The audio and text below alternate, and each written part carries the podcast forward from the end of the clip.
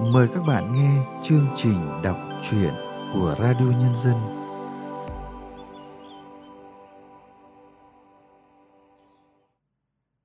Các bạn thân mến, trong chương trình đọc truyện hôm nay, chúng tôi mời các bạn nghe truyện ngắn Giấc mơ thơm mùi cỏ dại của tác giả La Thị Ánh Hường qua sự thể hiện của Vân An.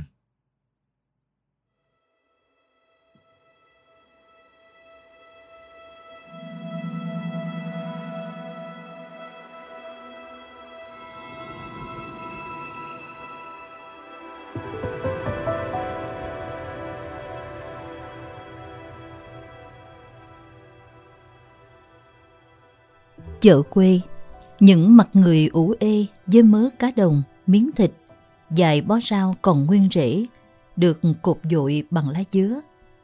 Mới hơn 11 giờ mà khách đi chợ chỉ còn lưa thưa vài người. Bác ba dỡ cái chảo dầu chiên bánh xuống nền gạch, mất thăng bằng, nên cả cái chảo dầu lật úp. May mà chỉ dính mấy ngón chân. Không thì Cả chợ xúm lại đưa bác ba ngồi dậy. Thế là tàn chợ, chẳng ai có tinh thần buôn bán gì nữa.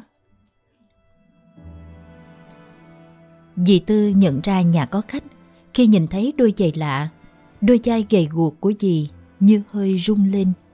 Dì chạy thẳng đến chỗ tấm lưng nhô từng đốt xương sống dưới lớp áo mỏng dính của thằng hai. Giọng dì Tư lạc đi, như đã chờ cái ngày nó về lâu lắm rồi. Con nói má nghe, cái người cướp giật không phải con có đúng không? Hai quay lại, mặt nó tỉnh queo. Người chống người thôi mà má. Với lại chỉ là trên mạng xã hội đăng, chứ có phải báo chí đâu mà má đi tin. Má biết mà, con không phải loại người đó. Dù nói vậy, dì Tư vẫn không hết băn khoăn. Dù dì tin thằng con của dì có nghèo tiền, nghèo bạc, chứ nhất định không nghèo nhân cách. Thôi, vô nhà nghỉ ngơi đi, má nấu canh, kho cá ăn cơm. Dì Tư còn chưa kịp đổ bữa bánh xèo với tép đồng, thì hai đã quẩy ba lô đi. Dì Tư chép miệng. Sao gầy vậy con? Có thiếu tiền không? Hai chi chi mũi giày dưới đất rồi nói lý nhí. Má cho con dây ít tiền, con sẽ trả.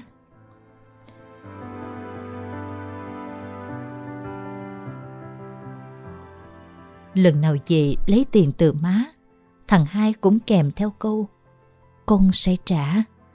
Thật ra cũng chẳng vui vẻ gì khi nhận đồng tiền sương gió của má. Nó đã kịp nhìn mảnh giường khô cằn phía sau nhà. Cả con mương cũng không còn thấy cá quẩy như vài năm trước. Mọi người nói bây giờ cả cánh đồng đầy thuốc trừ sâu. Nguồn nước ở sông cũng nhiễm thuốc, nên cá không sinh sôi như trước đây. Lúc dì Tư mang mớ cá ra bán, vừa ngồi yên dị đúng chỗ của mình, thì nụ chạy tới, giọng nó hỗn hỉnh. Dì Tư, con ghé nhà sao không thấy anh hai đâu hết? Dì Tư chỉ tay ra phía đòn ngang. Nó mới đi đó con. Cây thằng, bộ nó không nói gì với con hả? Mặt nụ buồn thiêu, rồi chợt nhớ ra điều gì. Nó co chân chạy đi. Bọc bánh bò nước cốt dừa từ tay chung dãy theo nhịp chạy của nó. Nụ vẫn không quên, hai thích món bánh bò nước cốt dừa gia truyền nhà nụ. Con gái miệt này chỉ có nụ, là vừa đẹp người vừa đẹp nết. Ưng ai không ưng, lại đi ưng thằng hai nhà dì Tư, vừa cục mịch, vừa kiệm lời với con gái. Chưa đầy nửa tiếng sau, con nụ chạy về. Nó ngắt tàu lá chuối bên vệ đường, ngồi bệt xuống cho đỡ mệt. Nhìn bọc bánh bò nước cốt dừa còn nguyên trên tay nó. Dì Tư không dám hỏi gì, sợ nó buồn. Nhưng không thấy nụ buồn, nó còn cười tủm tỉm như đắc ý điều gì đó. Chẳng đợi dì Tư hỏi, nụ kể một lèo. Mày dễ sợ dì Tư, con vừa đến bến đò thì anh cập bến ở bên kia. Mà làm như anh biết con ra hay sao á, anh ngoái lại nhìn, thế là anh thấy con. Trời ơi, có vậy mà nói vui cho được. Tội nghiệp con nhỏ gì đâu. Dì Tư cười gượng gạo vì chẳng biết chia sẻ với nó ra sao. Ngồi kể thêm vài câu chuyện dụng dặt nữa, rồi nụ dúi bịch bánh bò vào tay dì Tư trước khi đứng lên. Dì đem về cho em Tài giùm con nha.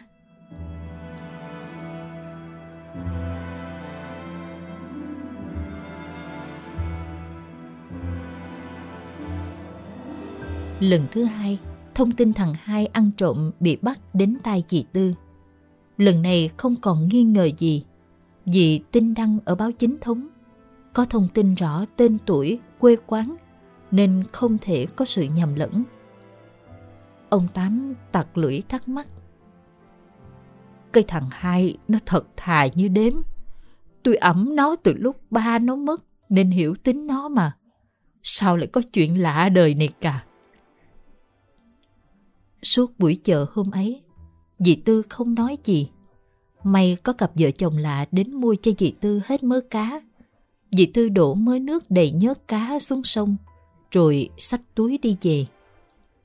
Thằng Tài ngồi đâm chiêu ngay cái chỗ thằng hai ngồi hôm trước. Quần ống thấp ống cao còn lấm lem đất. Chắc nó mới đi mò ít cua về cho dì Tư nấu canh rau. Thấy dì Tư, nó dậm đứng lên, mặt sừng sộ. Lần này má đừng có cản con. Con phải lên lôi cổ ảnh về nhà. Chứ mang tiếng về hoài đâu có được. Dì Tư đoán ra thằng Tài đã biết chuyện. Dì Tư không nén nổi tiếng thở dài. Bày gọi điện thoại cho má nói chuyện với nó. Ảnh tắt máy rồi, nên con mới nói là phải lên thành phố một chuyến đó má. Lúc đó, con nụ đứng ngoài bờ rào từ khi nào nghe đến đoạn thằng Tài đòi lên thành phố. Nó không muốn là người nghe lén nữa, mà nhảy sổ vào. Dì Tư, cho con đi với Tài nha dì. Dì Tư chối đây đẩy, bảo đây là chuyện nhà dì. Con nụ con gái càng không nên đi đâu hết. Nụ thuyết phục mãi không được. Nó ngồi lì ở bụi dáng trong góc nhà, bó gối nhìn mông lung ra dạt qua nở tím ngắt một góc trời. Dì Tư mà không cho con đi Con cứ ngồi đây Xế trưa Cả ba người lặng lẽ bên mâm cơm đạm bạc với canh cua, mắm cá linh. Buổi chợ hôm nay, dì Tư đã định không đi. Cái lưng đột nhiên đau quằn, nằm hay ngồi gì cũng đau. Nhưng nghĩ đến mớ cá thằng Tài đi thả lưới hồi đêm, dì Tư cố gắng dậy đi. Từ xa, Dì Tư đã thấy có nhóm người túm tụm lại, không biết có chuyện gì. Thì ra con nụ bỏ nhà đi từ khuya. Có người nhìn thấy nó đang đón chuyến xe lên thành phố. Con nụ cả đời có lên thành phố bao giờ đâu. Học hết cấp 2 ở gần nhà, lên cấp 3 ra thị trấn. Có mấy cây số mà nó còn thè lưỡi kêu xa, bảo không đi học nữa. Cha mẹ cũng chiều, cho nụ đi học nghề uống tóc ở chợ cầu. Từ lúc thằng hai đi làm xa, con nụ ở lại quê nhà mà tâm hồn để đâu đâu. Nhiều lần dì Tư gặn hỏi con nụ xem thằng hai nhà gì, nó có hứa hẹn gì không. Con nụ chỉ cúi đầu không nói gì. Nhưng dì Tư biết, thằng hai tuy lầm lì ít nói, nhưng tính nó lại thẳng như ruột ngựa và chẳng biết lấy lòng ai. Nếu không ưng con nụ, nó cũng sẽ nói thẳng để con gái người ta còn tìm bến khác. Dì Tư chân thấp chân cao ở bậc thềm thì nghe giọng thằng Tài với con nụ. Không phải tôi cản chị, tôi còn muốn gặp ảnh đánh cho ảnh một trận lôi cổ về cho má trị tội. Nhưng đêm qua tôi nằm nghĩ lại, ảnh đâu phải là người như vậy. Mình là người phải tin ảnh thì tôi có nói là tôi không tin ảnh đâu. Chỉ là thấy ảnh bị người ta còng tay như vậy tôi cầm lòng không có đặng. Ừ, rồi chị định làm gì? Ừ, thì tôi lên đó có ảnh ăn uống sao? Thôi đi. Ảnh mà thấy chị trong hoàn cảnh đó, ảnh càng bẻ mặt chứ có vui vẻ gì.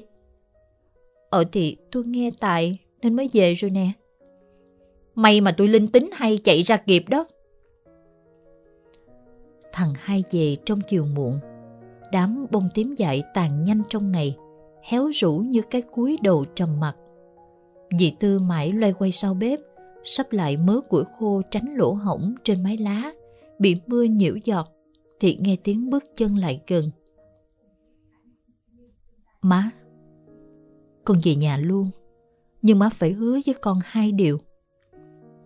Dì Tư sững lại khi nhận ra giọng thằng hai. Cái thằng cuối cùng cũng chịu về nhà. Lòng dì Tư vui phải biết, nhưng vẫn chưa nguôi giận. Nó đã gây ra bao nhiêu tai tiếng cho cái nhà này, lại còn làm hại người khác. Có chết đi sống lại, dì Tư cũng không nghĩ nó là thằng con trai mình. Vậy mà lúc này đây, khi dì Tư còn chưa kịp dung những lần roi lên người thằng hai cho hả dạ, nó đã lên giọng mặc cả với dì. Ráng dìm cơn tức giận, giọng dì Tư bình thản. Còn muốn má hứa điều gì? Má, má đừng cho nụ tới nhà mình. Con, con, con không muốn gặp nụ. Dì Tư sững sờ, không nghĩ điều đó là quan trọng với thằng hai đến như vậy. Còn điều thứ hai, thằng hai đợi chiếc ba lô bạc màu triểu trịch nặng trên vai nó xuống đất. Nó bất ngờ lôi ra cọng dây xích dài với những mắt xích to, có cả ổ và chìa khóa cứng cáp đã chuẩn bị sẵn. Má, má xích còn lại và đừng để con ra khỏi nhà nha má. Giọng nó hơi rung lên. Nó nói xong, tu lên khóc, ôm lấy mặt mà khóc như một đứa trẻ. Bờ dai gầy sọp của nó rung lên theo từng tiếng khóc nghẹn. Con sai rồi má à. Má tha thứ cho con. Má cứu con đi má. Dì Tư hiểu ra mọi chuyện. Dù quanh năm ở miệt đồng bưng, nhưng dì cũng biết đến cái chết trắng nó nguy hiểm như thế nào. Nó không chừa một ai, kể cả thằng con trai hiền lành, chân chất của dì. Dì Tư ôm lấy bờ vai của con trai.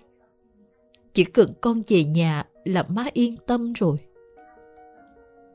Chiều thông thả buông, những tia nắng tắt liệm phía dòng sông mênh mông trước nhà. Ăn đi con, bánh bò nước cốt dừa mà con thích đó. Thằng hai ngừng cuốc đất. Nó ngồi xà xuống lối đi giữa những luống đất tơi xốp chuẩn bị gieo hạt cho mùa mới. Bánh bò má làm là số một. Có thiệt không đó? Có đứa chê bánh bò má làm không ngon bằng của ai kia mà. Ừ thì của má là số một, còn của ai kia là vô đối. Biết ngay mà, bởi tôi biết thân biết phận nên tôi đâu có dám làm. Hai người nhổm hẳn lên. Má nói sao? Là của con nụ, nó làm bữa giờ đó. Nó nói sợ con tránh mặt nên không dám qua. Con nhỏ thấy thương hết biết. Buổi trưa, hai ngủ hẳn ngoài giường. Đám cỏ non mát rượi mơn man dờn trên mắt, trên mũi hai. Giấc mơ trưa hôm ấy, hai thấy mình trong trang phục chú rể, nắm tay nụ bước đi giữa những khóm hoa cỏ dại và cánh đồng thênh thang gió.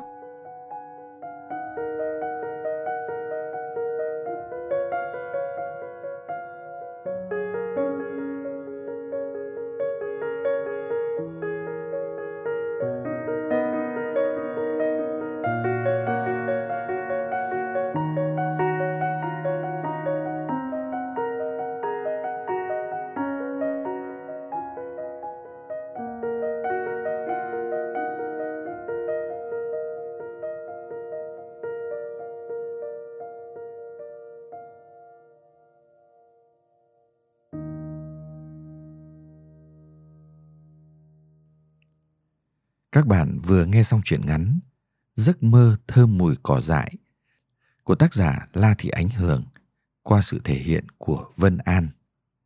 Sau đây, chúng tôi mời các bạn nghe nhận xét của nhà văn Phong Điệp về tác phẩm này.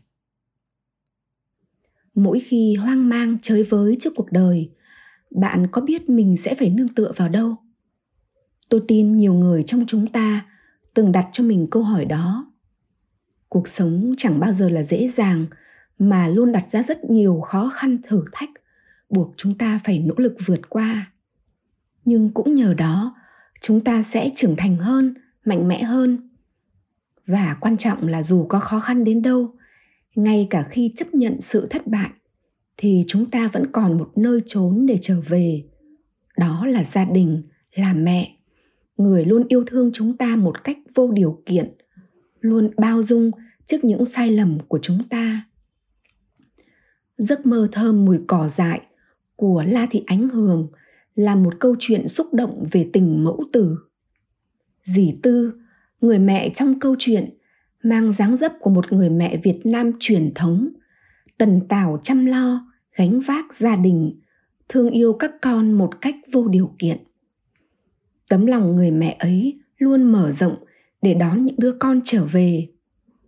Quan trọng hơn cả là chưa bao giờ người mẹ ấy mất đi niềm tin đối với con mình. Đọc những tin tức cướp giật trộm cắp người ta đưa về con trai mình, người mẹ ấy vẫn tin nó không phải là đứa bỏ đi. Mỗi lần đưa những đồng tiền xương gió nhọc nhằn của mình cho người con, thì mẹ vẫn nuôi những hy vọng. Có lẽ chính niềm tin, niềm hy vọng mãnh liệt của người mẹ đã cảm hóa đứa con, giúp nó tỉnh ngộ, để rồi quyết định quay trở về nhà.